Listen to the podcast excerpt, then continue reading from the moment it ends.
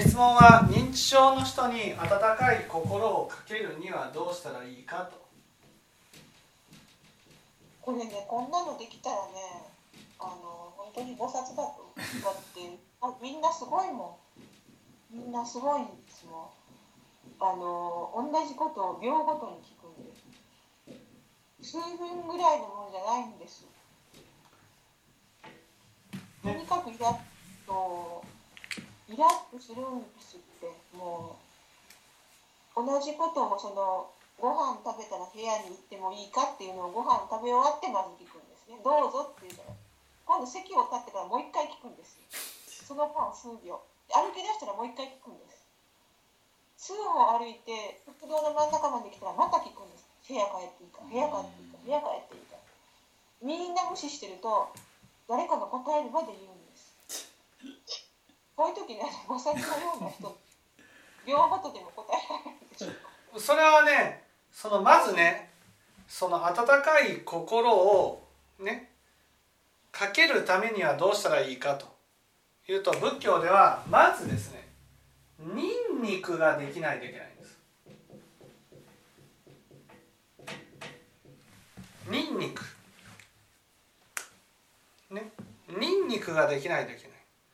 だからなんで温かくね心をかけられないかっていうとその認知症の人ならねやっぱり自分の存在を見てないとか自分の存在を無視してるとか自分の存在を軽く扱われたっていうふうに感じるからだからね温かい気持ちで接することができないんです。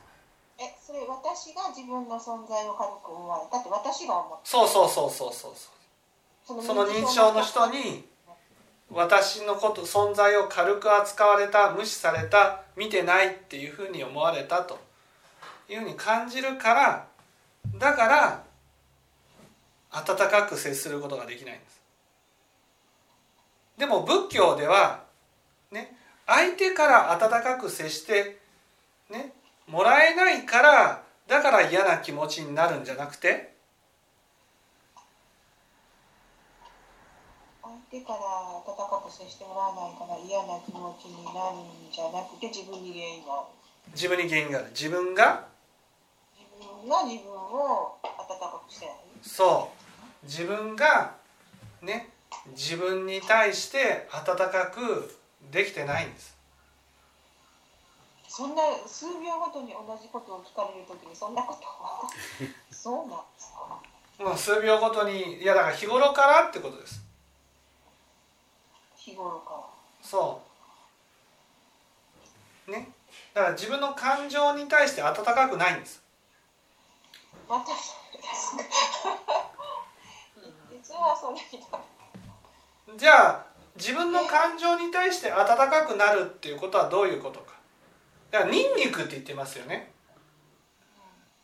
今水上さん認知症の人に温かい心をかけるにはこの温かい心をかけるっていうのはね仏教で言うとニンニクの一つ先の精進なんです。あ不正じゃなくて精進。精進なんです。伏せってのは伏せをしたいから自戒をする伏せをしたいからニンニクをする伏せをしたいから精進をするってことです。伏せはその最初であり全てに貫いてるものなんですよ。だからここはいわゆる認知症の人に温かい心をかけるにはニンニクが大事なんです。ニンニクっていうことは人から軽く扱われた時にね自分自分自身が自分のことを軽く扱ってるからだからやっぱり嫌な気持ちになるんです。だから自分自身が自分に対して温かく接していたらその嫌な気持ちにならないんです。自分が自分自身に温かく接して接するっていうのはどういう？そう自分自身に温かく接するってことはねそんなふうに何回も聞かれたらねそんな温かく答えられなくても仕方ないよって思うってことなんです。あそっか。頑張りすぎなんです。だからニンニクもできないのにいきなり精進やろうとしてるんです。じゃあその何回も聞かれたらあそうねぐらいの。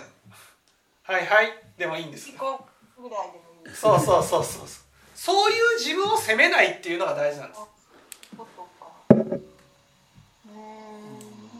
まあ責めそんなに責めてるつもりはないけどあまりにも同じことを言って職員が3人いるとしたら誰も答えなかったらいつまででも言ってますので、まあ、誰かが答えるかなぐらいで待っててもみんな聞こえない聞こえないふりのことも多いから私が答えなくても誰かが答えたりするんですけどまあ仕方ないねって思ってけばいい。そうそうそうそうそう。そうそれがニンニクなんです。うーん。じゃあ相手にという自分に対してですね。そう。だから自分に対して温かくなるってことはいやそんなの答えたくないなって思うようなことはね。うん。答えたくないっていう気持ちをやっぱり尊重してあげるってことなんですよ。それが自分に温かい。でもでもこ答えなくちゃいけないな。っていうことがあった時は自分の心を責めてねややるんじゃなくてできる限りやってあげる程度にするっていうことなんです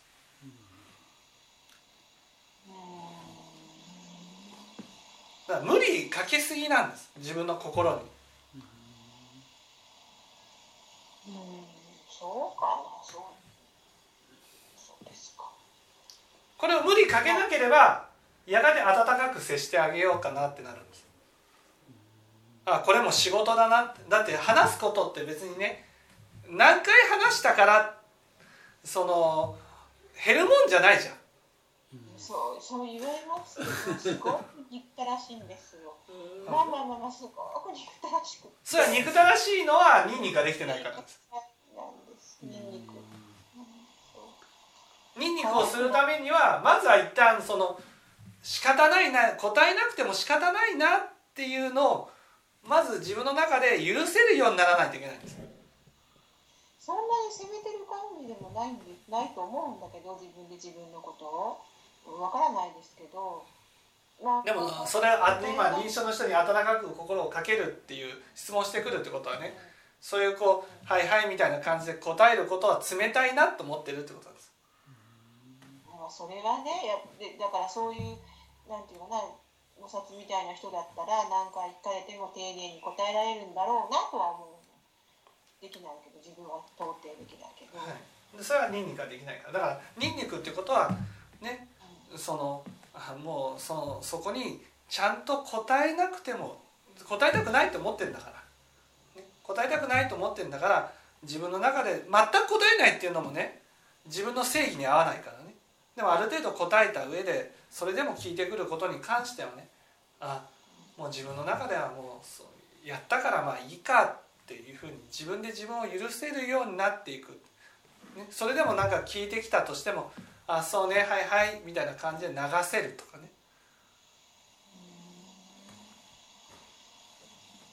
まずそこでその流せる流せるようになったらあこれじゃあかわいそうだなっていうふうになるわけです。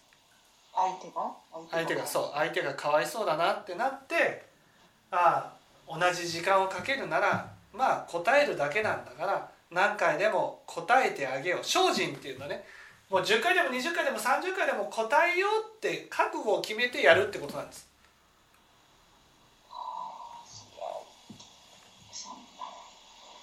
同じ時間を使うならじゃあね少しでも楽するよりも声をかけてあげた方がいいなと。1回で終わらせよう2回で終わらせようと思ってるから嫌な気持ちになるんであって。もうこれは時間がある限り答え続けていくもんだ。そういうふうに自分の中でやねもう組み込まれていくわけですよ精進っていうのは。自分のやるべきことに組み込まれてしまえばああこれは私のやることだからって何とも思わずにできる。でも一旦それはニンニクができてないとできないんです。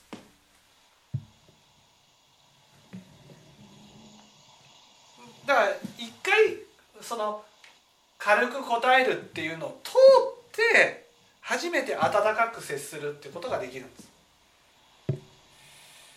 それはニンニクを通らずにどうしたら温かく接することができるかっていうことを考えてもできないんです。飛んでるか？らえそしたらそのえっ、と答えられなくても仕方がないねっていうのはもうその六度番行にもなってないよね。一番最初でもないし、答えなくても仕方ないねっていうふうなのはねうん、そのいや最初からねもう答えなくていいやっていうふうになるのはそれは不正にはならないですけどね。でも答えた方がいいんだろうなって思ってでも何回もやるとなんかね自分の中で嫌になってるなって思ったらじゃあまあ嫌になったからやめようかな。やめようっていうのがね伏せまでなくなっちゃうと最初からも全部答えないってなっちゃうんですこれはまずいんですよ。いや何回か答えた上でもうもういいいいかなって思った時にそこで無理することなくまあ答えなくても仕方ないかなっていうふうに流せるようになるのが大事ってこと。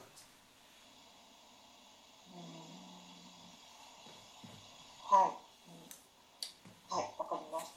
もう、はい、今日です。ありがとうございます。はい。はい、